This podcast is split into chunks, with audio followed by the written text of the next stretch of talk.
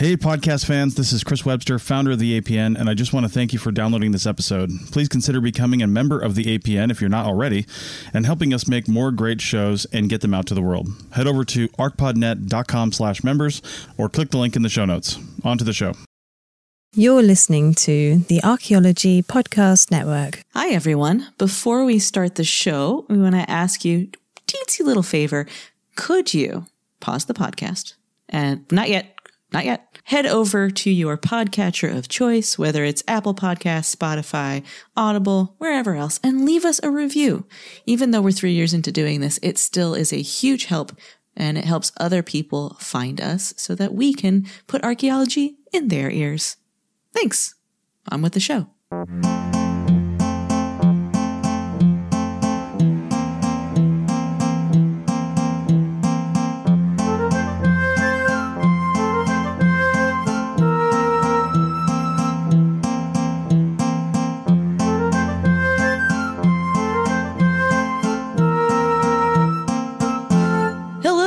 Welcome to The Dirt, a podcast about archaeology, anthropology, and our shared human past. I'm Anna.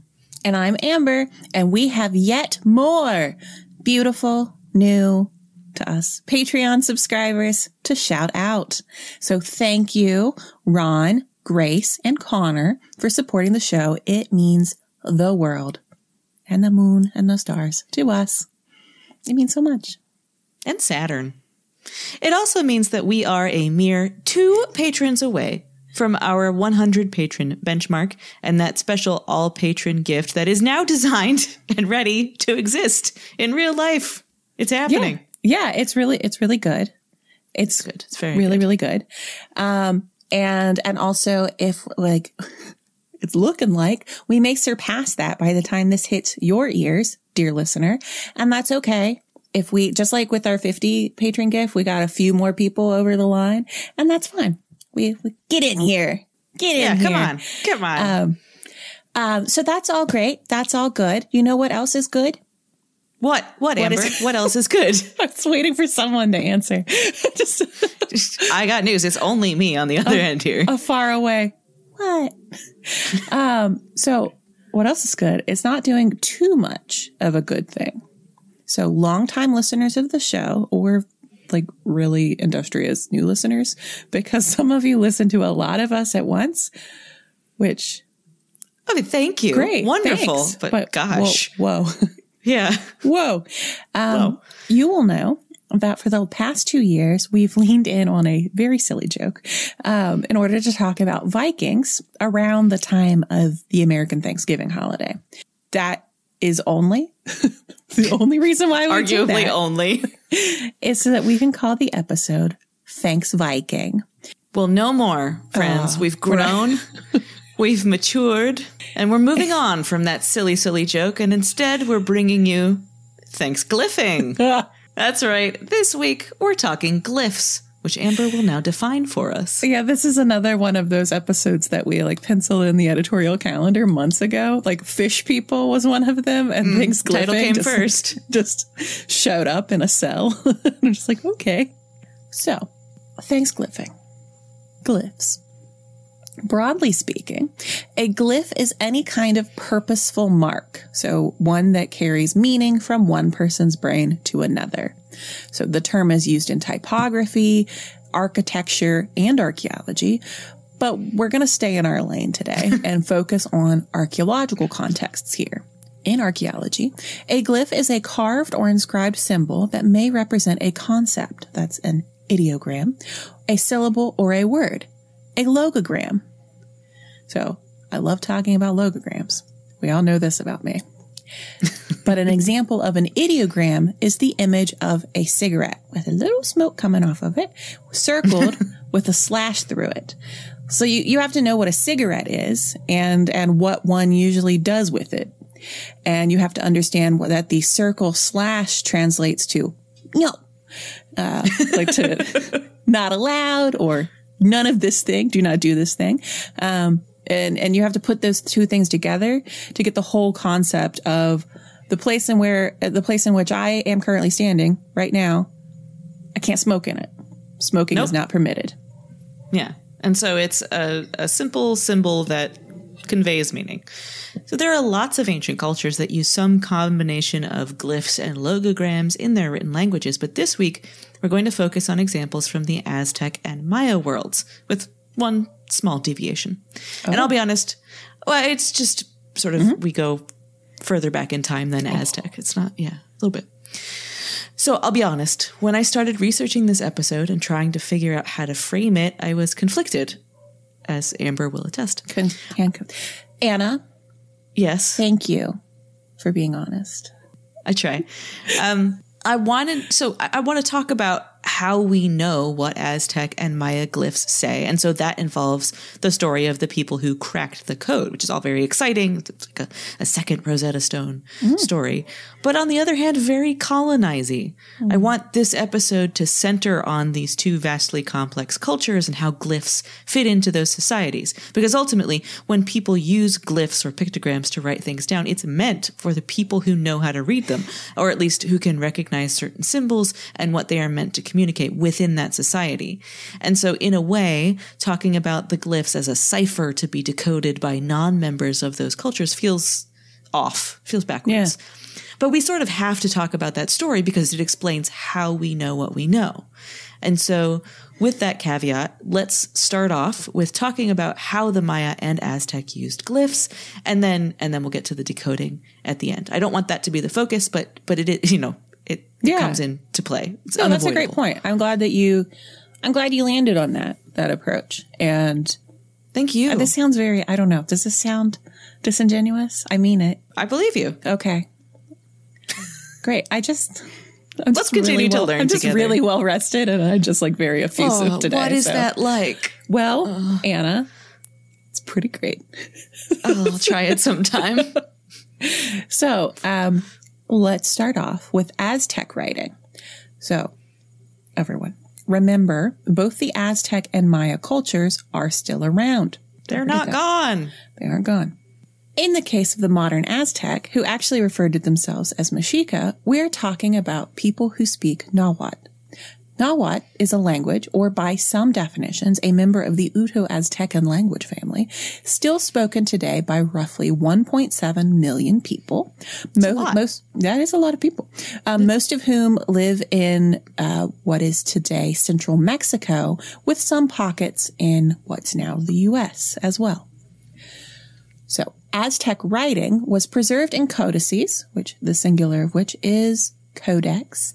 That's not what they called them, though. Since the 19th century, the word codex has been applied to all Mesoamerican pictorial man, pictorial, your chest, pictorial manuscripts, regardless of format or date, despite the fact that pre-colonization Aztec manuscripts were not actually full texts. So we'll get there in a minute.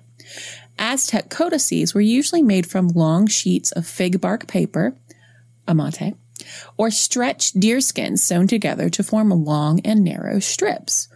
Others were painted on broad pieces of cloth. The usual formats include screenfold books or accordion fold, if you prefer, uh, strips known as tiras, rolls, and various size cloths, also known as lienzos. The actual writing system combined ideographic or symbolic writing with phonetic symbols specific to Nahuatl.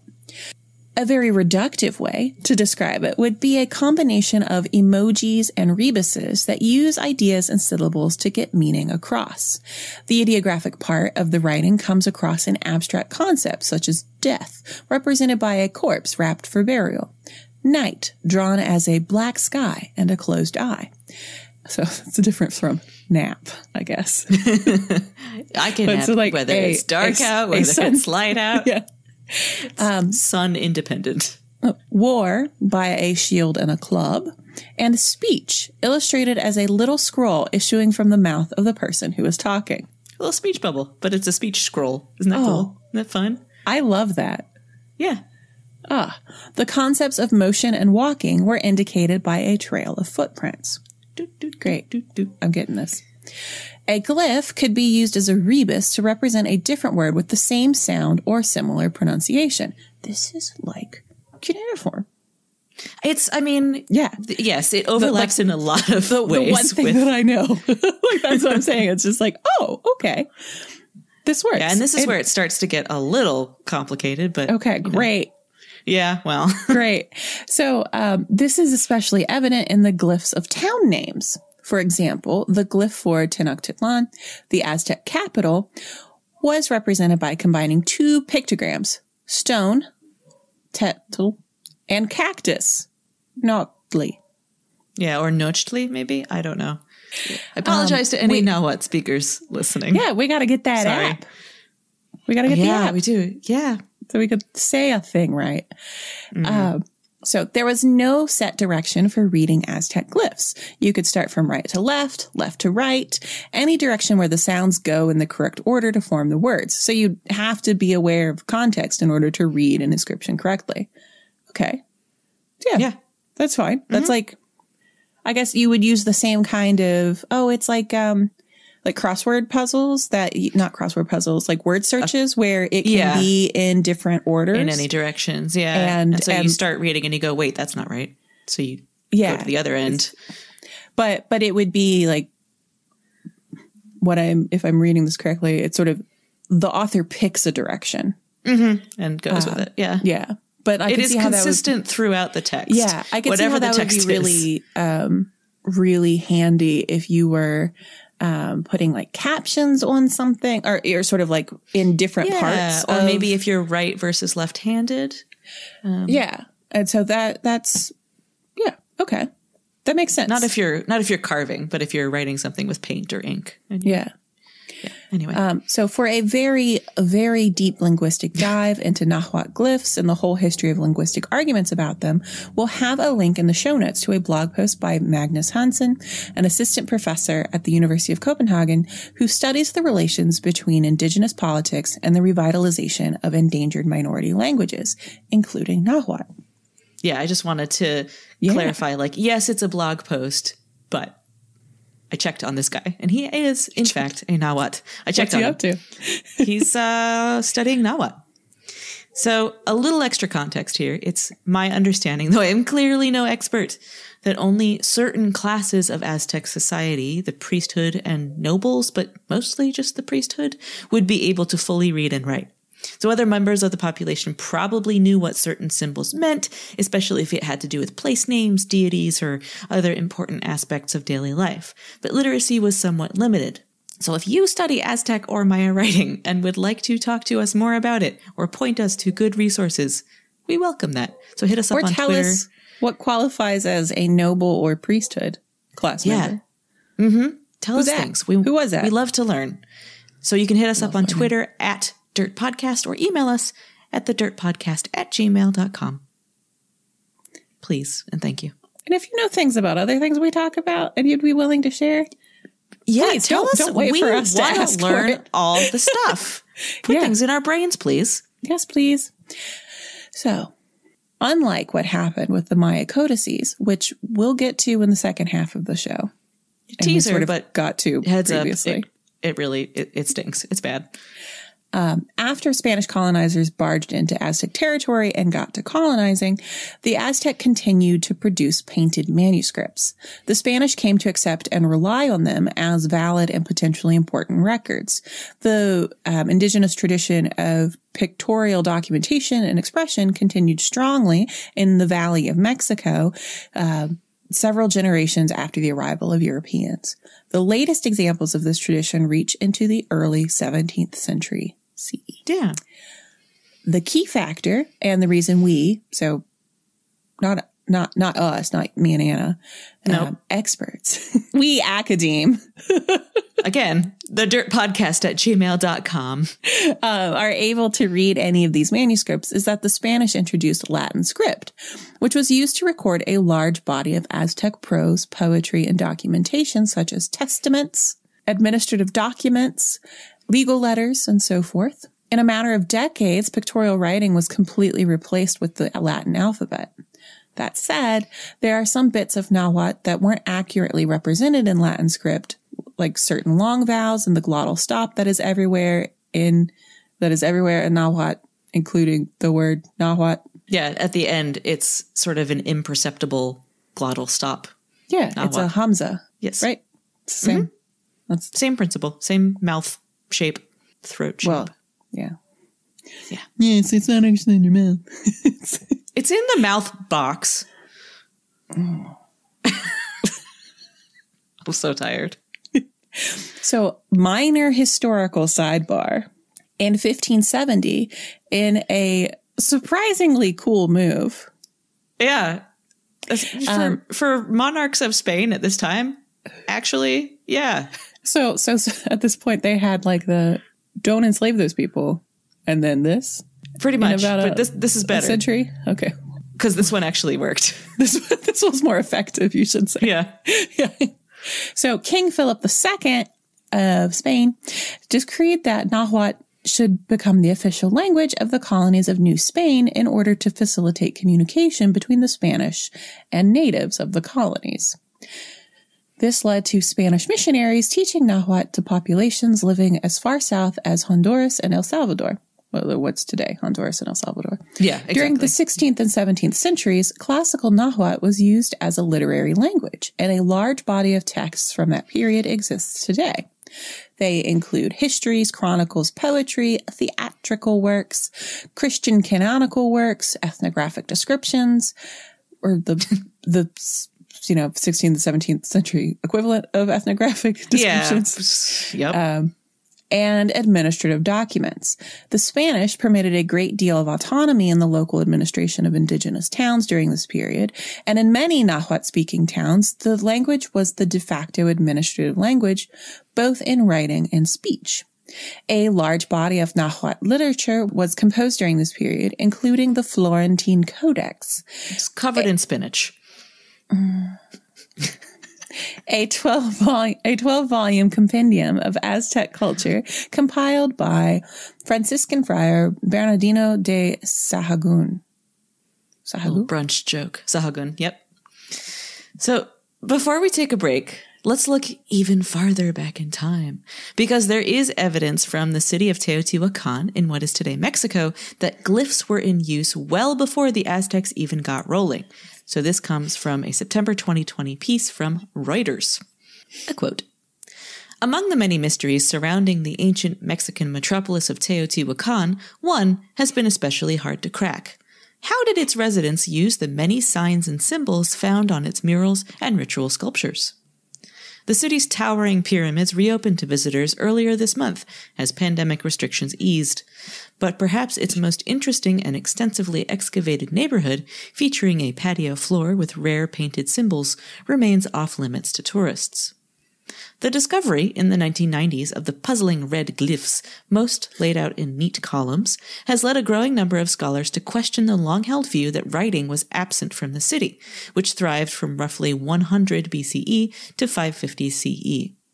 Teotihuacan, which lies in a dusty plain about 30 miles or 50 kilometers outside the modern Mexican capital, was once the largest city in the Americas, home to at least 100,000 people.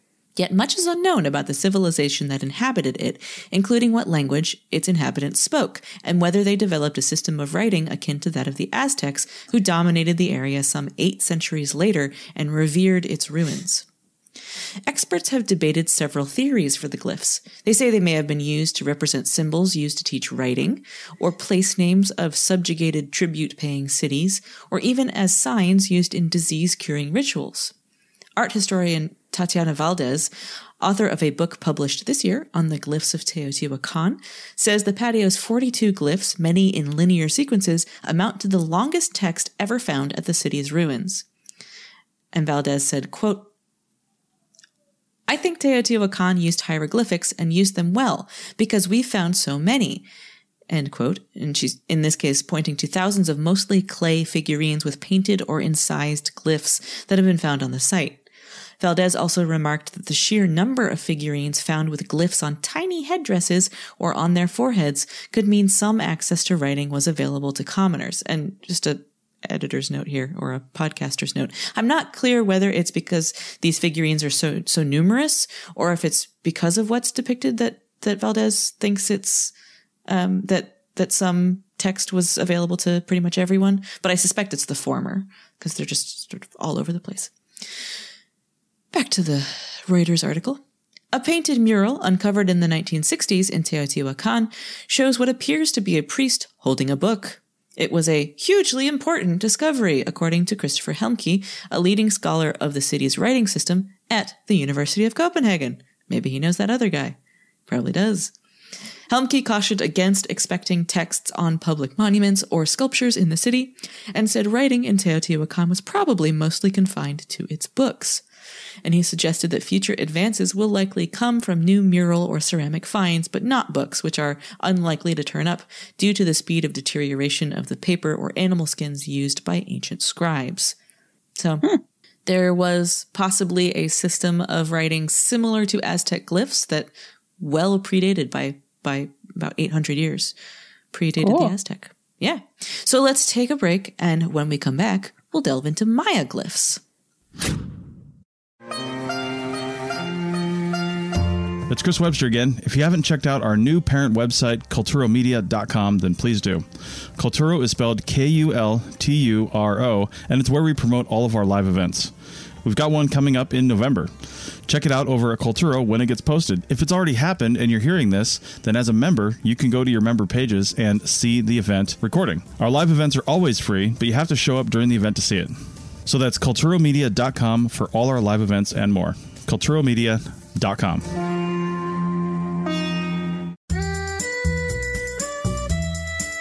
Chris Webster here, founder of the APN and host of several shows. I just wanted to let you know about our membership program and what it offers.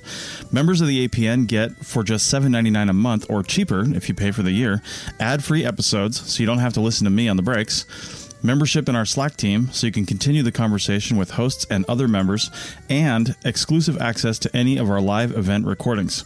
Live events are always free, but you only get to watch the recording if you're a member. So head over to archpodnet.com slash members for more info and to become a member. Our podcasts are always free, but this is just a little something extra and it really helps us out. That's archpodnet.com slash members. Uh, we're back and we are still at it with Maya glyphs. Uh, so this episode is the glyph that keeps on glyphing. You're welcome for that joke that I wrote for you. Um, examples of Maya writing and resources available to understand it are limited. If you think back to episode 151 at, over on the dirtpod.com or just scroll down in your podcast feed, um, or that. sure.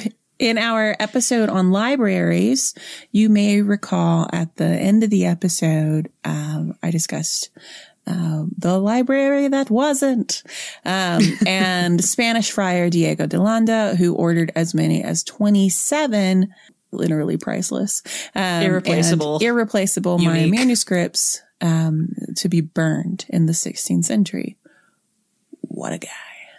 So here, um, so I'm going to share here information pulled from um, an introduction to Maya hieroglyphs co-written by the aforementioned Christoph Helmke.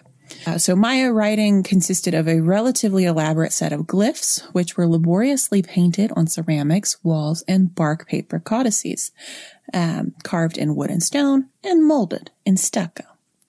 Carved and molded glyphs were painted, but the paint has rarely survived uh, because of that environment we just talked about. Yeah. Um, as of 2008, the sound of about 80% of Maya writing could be read, and the meaning of about 60% could be understood with varying degrees of certainty, enough to give a comprehensive idea of its structure. 2008 was not that long ago. So it's And yet. and yet, um, Maya texts were usually written in blocks, arranged in columns, two blocks wide, uh, with each block corresponding to a noun or verb phrase. The blocks within the columns were read left to right, top to bottom, and would repeat it until there were no more columns left. Within a block, glyphs were arranged to be read from left to right and top to bottom. Sometimes glyphs got smushed together so that an element of one glyph would replace part of another. So sometimes you'd have an ideogram glyph that represented the concept of a word, but you could also phonetically spell out that word or do some combination of both. Um, so you could have the single glyph Baalam or jaguar, and that picture is called Baalam. But you could also write out the syllables and it would have the same meaning. But it would look totally different. Yeah. Does that make sense? It makes sense to me, a person who studied cuneiform. But Okay. does Well, it make sense to you? Does it make sense to you? yeah. So you can have, um, so it's, it's like having, um, it's like how rebuses work, where Yeah, when you do a rebus puzzle, you can look at it. And, um, so you could have like a picture of, you could have a picture of an eye and then the word witness. And so it can be an eyewitness, or you can have, um, a, the first thing that comes to my mind is you could have the word IGA, which is a grocery store that doesn't exist here anymore, but I think still exists in Australia. But um, it would Shout out to our Australian well, listeners. just, it was in my hometown growing up. Um, Oh, okay. And so uh, you can have that as one of them. So it stands as the sound or the letter or Mm-hmm. an actual eye. Or you have eyeball and you have an eye and then a little beach ball and eyeball. That's the word. So that's just the images. Mm-hmm. Um, and then, or, and, and then you could have the, the ball of eyeball be the first part of the word balloon. So you could have, well, that's an even better example. So you could have a picture of a balloon and be like balloon, or you can have a ball and then, and then O O N. and then O-O-N as a balloon. So it no longer has the meaning of ball at all. It's just that sound. Or you Uh. could have a picture of a beach ball and then a picture of a Canadian loon. Balloon. Too much? Yes. Well, I think I illustrated the point, but we can You did. continue to. I'm like, just being a silly goose. You're, oh, which we could depict with the picture of a Canadian loon because we have a limited understanding of fowl. Absolutely. Mm-hmm, mm-hmm. Okay, so let's consult the Canadian Museum of History about this. The Maya considered writing to be a sacred gift granted to them by the gods. From the very beginning, the Maya used writing as a propaganda tool rather than a, as a means of recording accurate details of history. Sounds familiar.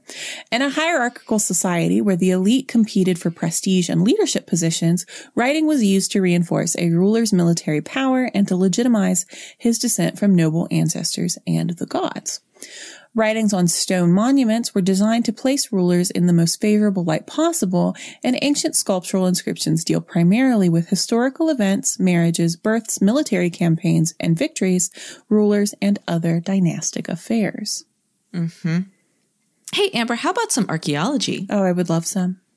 Let's take a look at the site of San Bartolo in what is today Guatemala, where there are some incredible, beautifully preserved murals that contain some of the earliest known examples of Maya writing. So I'm quoting here from a 2006 paper in Science Express, which is titled Early Maya Writing at San Bartolo, Guatemala. to the point. It's by William Saturno, David Stuart, and Boris Beltran. Quote, the ruins of San Bartolo, Guatemala, contain a sample of Maya hieroglyphic writing dating to the late pre-classic period, 400 BC to 200 CE. The writing appears on preserved painted walls and plaster fragments buried within the pyramidal structure known as Las Pinturas, which was constructed in discrete phases over several centuries. Samples of carbonized wood that are closely associated with the writing have calibrated radiocarbon dates of 200 to 300 BCE. This early Maya writing implies that a developed Maya writing system was in use centuries earlier than previously thought, approximating a time when we see the earliest scripts elsewhere in Mesoamerica. End quote. Um, also about San Bartolo, this time coming from the Archaeological Institute of America. Quote. The discovery of mural paintings at San Bartolo in 2001 revealed an elaborate artistic program of mythology and texts from the late pre-classic period. Again, 400 BCE to 250 CE ish.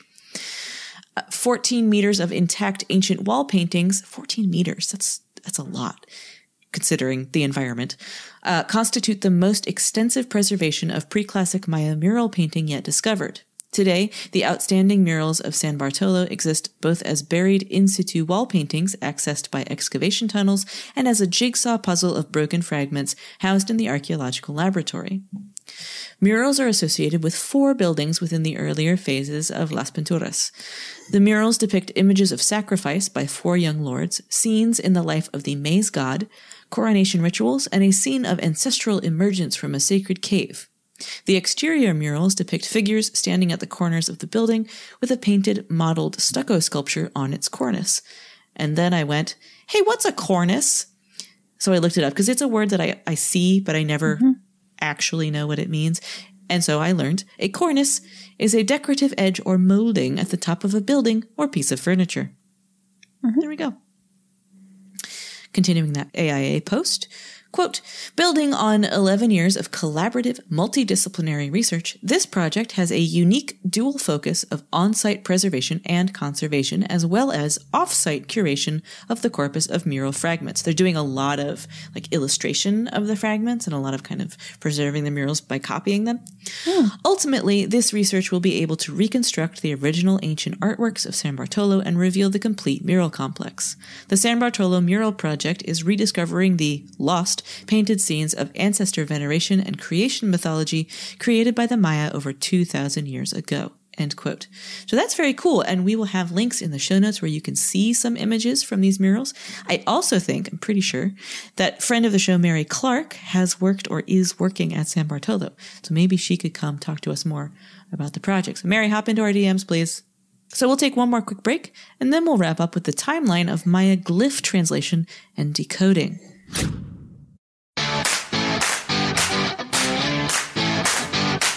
This is Chris Webster at the APN. I'm also a project manager for several industries. I wouldn't be able to keep on track with really anything if it wasn't for Motion. With Motion, I just say what I need to do, how long I think it will take, what sort of priority I think it has, and Motion builds my day for me. It'll even build in breaks because, let's be honest, it's hard to remember to stop to eat lunch sometimes. So head over to archpodnet.com slash motion for a free trial and a discount if you sign up. You'll kick back a small amount to the APN if you do. That's archpodnet.com slash motion.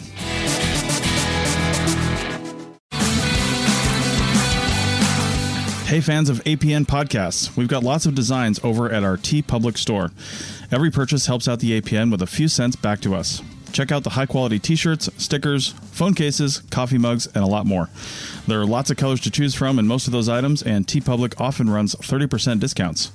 So check out the store at archpodnet.com slash shop. That's archpodnet.com slash shop and click on the link. And we're back. So now we're in the 16th century, uh, which was arguably the worst time for, it's the worst time to be a Maya glyph. Um, so it was, it was a terrible time to be a lot of things, to be totally honest. Uh, but if you were the Spanish Empire or, A lot The- of major the- empires, really. yeah, if you, if you were an empire or if you were a, um, like a religious conversion movement, you were Great doing time for okay then. But if you were Yeah. a person, Anything else? Great. Um, so the following timeline um, comes to you, dear listeners, through us from Nova over at PBS. Um, so the quest to decipher Maya hieroglyphs began with the same Spanish inva- uh, invaders whose hegemonic rule did so much to wipe out the ancient Maya script itself. Um, among them was uh, conquistador Hernando Cortez, who led massacres in Mexico, but also um, some scholars believe uh, was the person responsible for getting the famous Dresden Codex, um, which we talked about at the end of our libraries episode. Um, he maybe was the one that got it shipped back to Spain.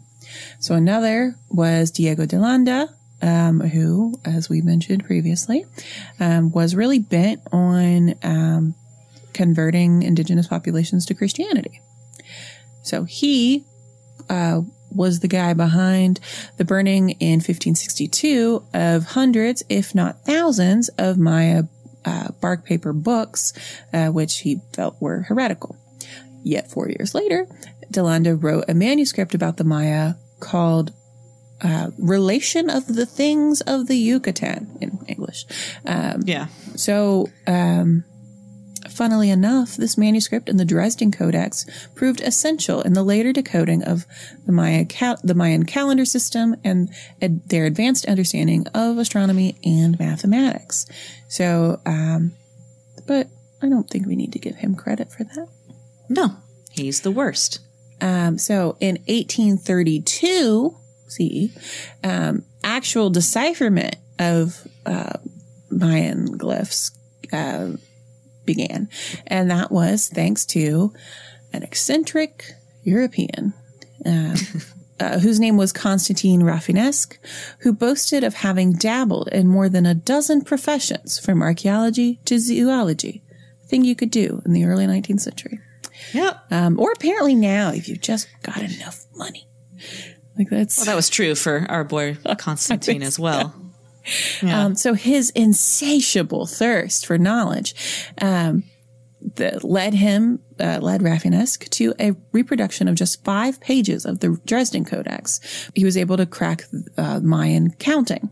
In 1832, Rafinesque declared in his newsletter, the Atlantic Journal and Friend of Knowledge, oh, he had a Substack?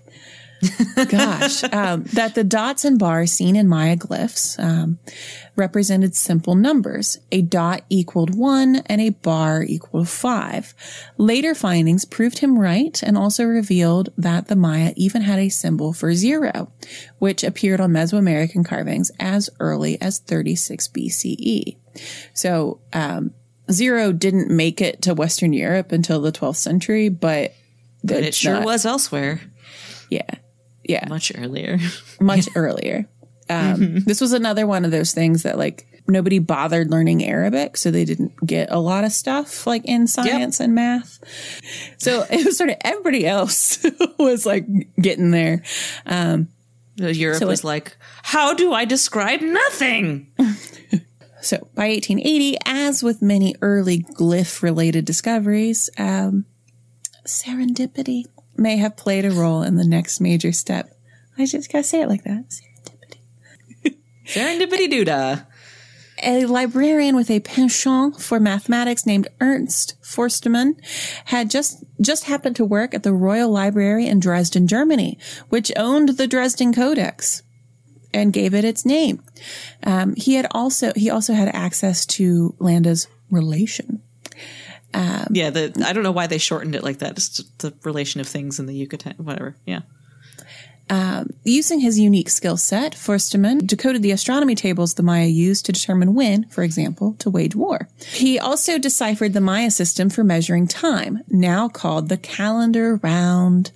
Um, makes it sound like a song. I'll say it differently. He also the, deciphered the Maya system for measuring time, now called the calendar round.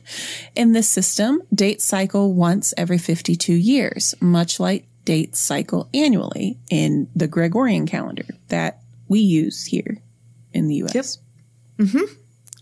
Continuing this timeline, in 1881, Britain's Alfred Maudslay was a respected diplomat, but he would be best remembered for his work as an amateur Mayanist.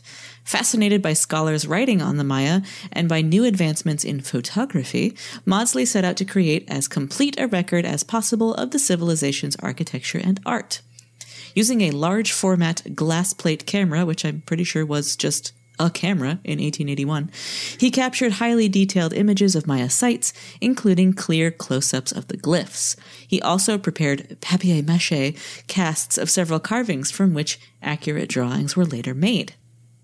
I've titled this section 1930s Some Guy Beefs It. By the 1930s, British researcher Eric Thompson was the world's foremost expert in glyph studies. His achievements included deciphering signs related to the calendar and astronomy, as well as identifying new words from the Maya lexicon. Thompson also developed a numerical cataloging technique for each glyph. So this enabled experts to easily discuss symbols that had yet to be fully understood or identified. So it basically had a, a catalog number. So you could say like, let's talk about glyph G1045 and everyone else would know what you're talking about instead of saying it's the one with a squiggly bit and then a cat head. So useful. But Thompson undid that good work, and glyph studies nearly came to a halt during this time, in large part because Thompson had most scholars convinced that each of the symbols in glyphs stood for entire words or ideas, and he did not back down from that particular hill. Cool. Yep. Jumping all the way forward to 1952, while glyph studies languished in the West, A Russian linguist in Moscow was making his own groundbreaking discoveries. In 1952, Yuri Knorozov postulated that the individual symbols in Maya glyphs stood for phonetic sounds, much like English letters do. Knorozov knew that Maya had too many glyphs to be a true alphabet, because there's like more than 800. Uh, but he determined that written Maya, like Egyptian hieroglyphics, contained a combination of these elements. Because West, spoken in, in spoken Maya, is chikin, which I enjoy, and kin is the word for sun, the hand represents the syllable chi, as Knorozov concluded. Fortunately, American scholars Michael and Sophie Coe began publishing Knorozov's papers in the US in the late 1950s. Otherwise, his important, though incomplete findings might have been inaccessible to Western scholars until the end of the Cold War. And then finally, in 1973, Concerned that Maya research was limited to a few experts with special access to key resources, what that never happens in archaeology, Merle Greene Robertson, an American artist based at the classic Maya site of Palenque, built a center where anyone could go to study the city's art and inscriptions. In December 1973, 30 people came to the center at Robertson's invitation, forming the first major scholarly conference held at a Maya site. Within hours, and with a combination of luck and an intimate knowledge of the glyphs, attendees Linda Schele and Peter Matthews accomplished something extraordinary. They unveiled most of Palenque's dynastic history, including the life stories of six rulers. A very productive conference. Hmm. So those are the, the major highlights of the decipherment process, though there are plenty of other bits in there that you can read about in the show notes. Yeah. And that, dear listeners, is going to do it for this episode. So we hope you enjoyed it. Um, we also hope you'll go check out some Google image searches or the show notes for pictures of what we've been talking about this whole time, since it's pretty tough to adequately give you a look at the pictorial writing system in an audio medium. Squiggle, squiggle, curvy line, three dots. Yeah, it doesn't work. And we'll be sure to post some examples on social media. So find us on Facebook at The Dirt Podcast, on Twitter as at Dirt Podcast, and on Instagram as at The Dirt Pod. And head over to our website, thedirtpod.com, for all of that, plus merch, plus the link to our Patreon, all of our back catalog, boatloads of resources for your research, and so much more. So much more. Thanks everybody for listening. Don't forget to write us a review, leave us some stars. We really, really appreciate it. We love you. Goodbye. Goodbye.